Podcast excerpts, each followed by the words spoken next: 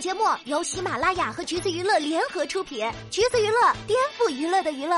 Hello，大家好，欢迎收听橘子新鲜报，我是橘子君钓儿。乘风破浪的姐姐开播之后，钓儿给大家吐槽了一下杜华女士的操作，但是呢，却还没有真正意义上带着大家了解一下这些姐姐们。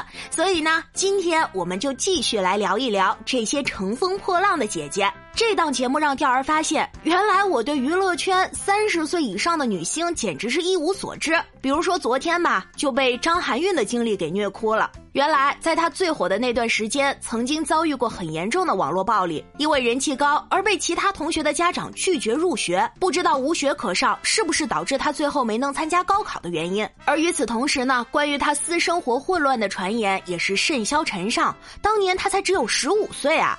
谣言越传越凶的时候，张含韵参加了一个访谈。当时男主持人举着她被 PS 的不雅照，让她辨认是不是自己。张含韵一开始还很尴尬的笑着，后来脸色明显变得严肃起来，最终忍不住捂脸哭了。她哽咽着说：“不是我，这真的不是我。最近每天都有被问到这件事，我不知道为什么他们老是拿明明不是我的东西跟我的头像接上去。”张含韵边解释还边跟主持人表示感谢：“谢谢你们。”他可能是觉得节目组给了机会帮助自己澄清吧，主持人也一直在鼓励他。总之，这个视频让人看的也是挺心疼的。也许当时的出发点是好的，但是这样的澄清方式对于还未成年的他，又何尝不是另一种伤害呢？张含韵也不是没有想过去告这些网络蛀虫，但那时候还没有现在这么完善的网络维权途径，所以呢，只能不了了之。再加上自己当时也没什么钱，根本就耗不起。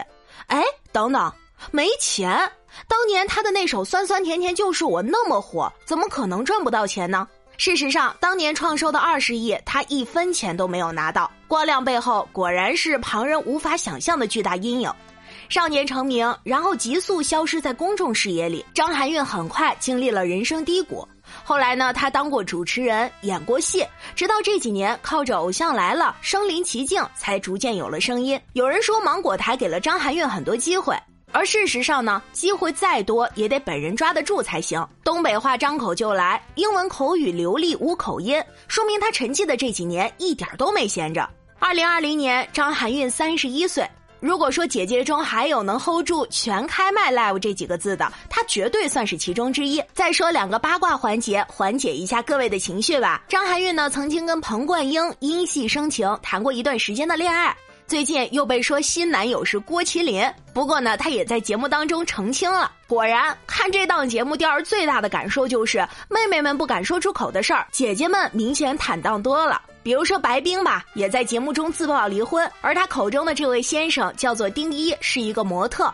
两人二零一三年低调结婚，一五年男方为了还老婆一个华丽的求婚，还在真人秀《加油吧新郎》现场来了一个雨中求婚。白冰是上天对我最大的馈赠，我会一如既往的爱她、照顾她，让她做一辈子的公主，永远守护她。可是说着这样誓言的新郎，却在隔年被拍到和郑元畅的同性绯闻。视频中两人的互动真的是很难不让人多想。而郑元畅当初也出来澄清过，当事人的否认加上白冰已经有了两岁多的宝宝，所以这事儿啊就这么过去了。直到最近离婚的新闻曝光，网友又去扒了一下丁一的微博，于是关于他性取向的质疑再次。此传了出来。对此呢，丁一是这么解释的：针对网上关于本人性取向的不实传闻，此消息完全捏造。不过呢，当事人都向前看了，我们也的确没有必要翻旧账。过去的人就让他过去吧。白冰也说，希望大家看到一个全新的、独立自信的自己。第二，觉得舞台上的他做到了。而关于外界对姐姐们的盲区，第二一直以为不包括宁静来着。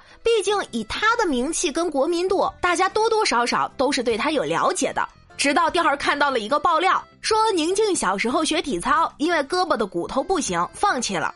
学武术呢，因为腿短放弃了；学跳舞，因为骨头沉放弃了；因为长得高被叫去打篮球，结果一年之后不长了，被教练给轰走了。最后才选择当了演员。雕儿还特意去查了一下，发现竟然还是真的。而且宁静姐姐之前也是当过社畜的，在九十年代初跟着大家拼着命的加班，一个月可以赚到一千块钱。是不是没想到，我们想象中的宁静应该是那种群里发了加班通知会立马退群的人吧？没想想到他也有主动加班的日子。不仅如此，宁静在入行之前还画过动画呢。而且作品也是相当的不错。那句话怎么说来着？你可以狂，但你得有狂的本事和底气。用静言静语翻译一下，就是我玩得起。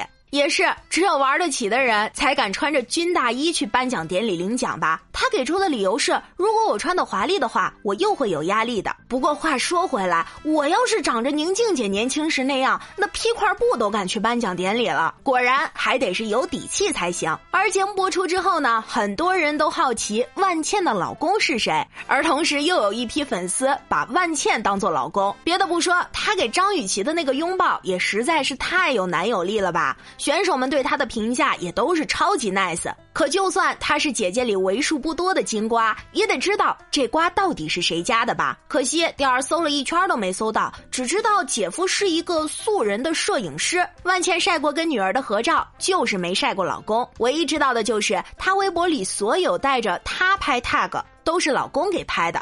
而对于对方的类型，大概能够从他对理想型的期待里读出一些信息。简单的宠我就行，我希望我的老公一直宠着我。这种相处模式其实也挺好的，之后也别曝光了，默默幸福就好嘛。刚刚提到了张雨绮，第二就想起节目里有一个问题，是问他你认为自己最高光的时候是什么时候？弹幕竟然有人说打前夫的时候，开个玩笑哈。第二觉得他的高光时刻应该是明明坐在第一排还光明正大玩手机的时候。齐棋子真的是长在笑点上了，简直就是重新定义女团选秀第一人嘛。藏手机，老娘根本不需要，怕你拍不着，我就怼着镜头底下玩。